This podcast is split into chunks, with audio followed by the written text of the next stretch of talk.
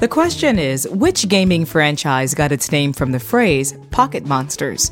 Choose from the following Monsters Inc., Minecraft, Pokemon, or Super Mario Brothers. Did you get it yet?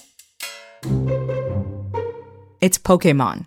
In 1996, the first Pokemon game was launched in Japan on the recently introduced Nintendo Game Boy.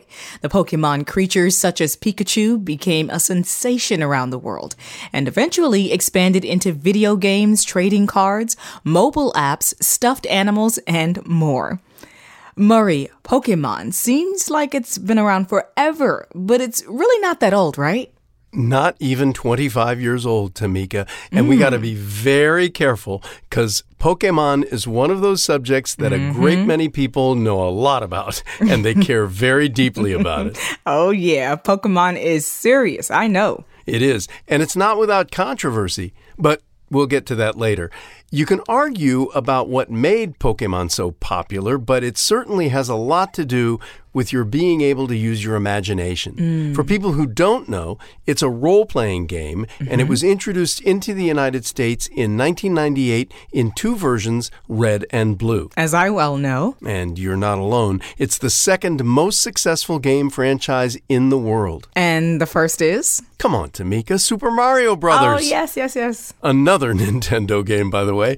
In Pokemon, though, you're a trainer assembling a team of cartoon monsters characters with certain powers, and you battle other Pokemon. Mm-hmm. These little monsters are of certain types water or fire, for example. Mm-hmm. So if a character is susceptible to fire, you might substitute a water character. You know, it's really kind of simple, sort of like playing rock, paper, scissors. Exactly. And the more you play, the stronger your characters get, and they develop new abilities. Mm. But the face of Pokemon is undoubtedly the adorable Pikachu. Mm-hmm. Mm-hmm. We'll put a picture on our social media.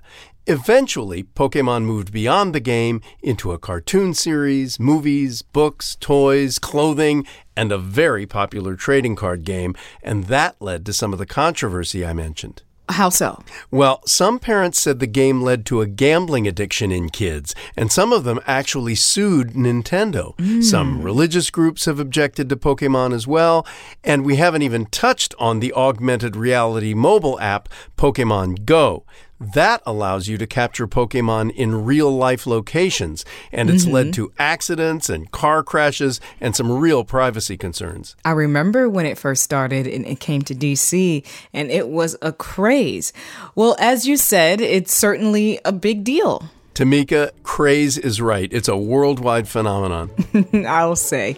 Well, thanks for that, Murray. That's it for now. I'm Tamika Smith. And I'm Murray Horwitz. We're Ask QOTD on Twitter and Facebook, or subscribe to us on our website, askqotd.com. You can also download our mobile app. Just search for Question of the Day in the App Store. Come back tomorrow and ask your smart speaker what's the question of the day. Learn something new every day.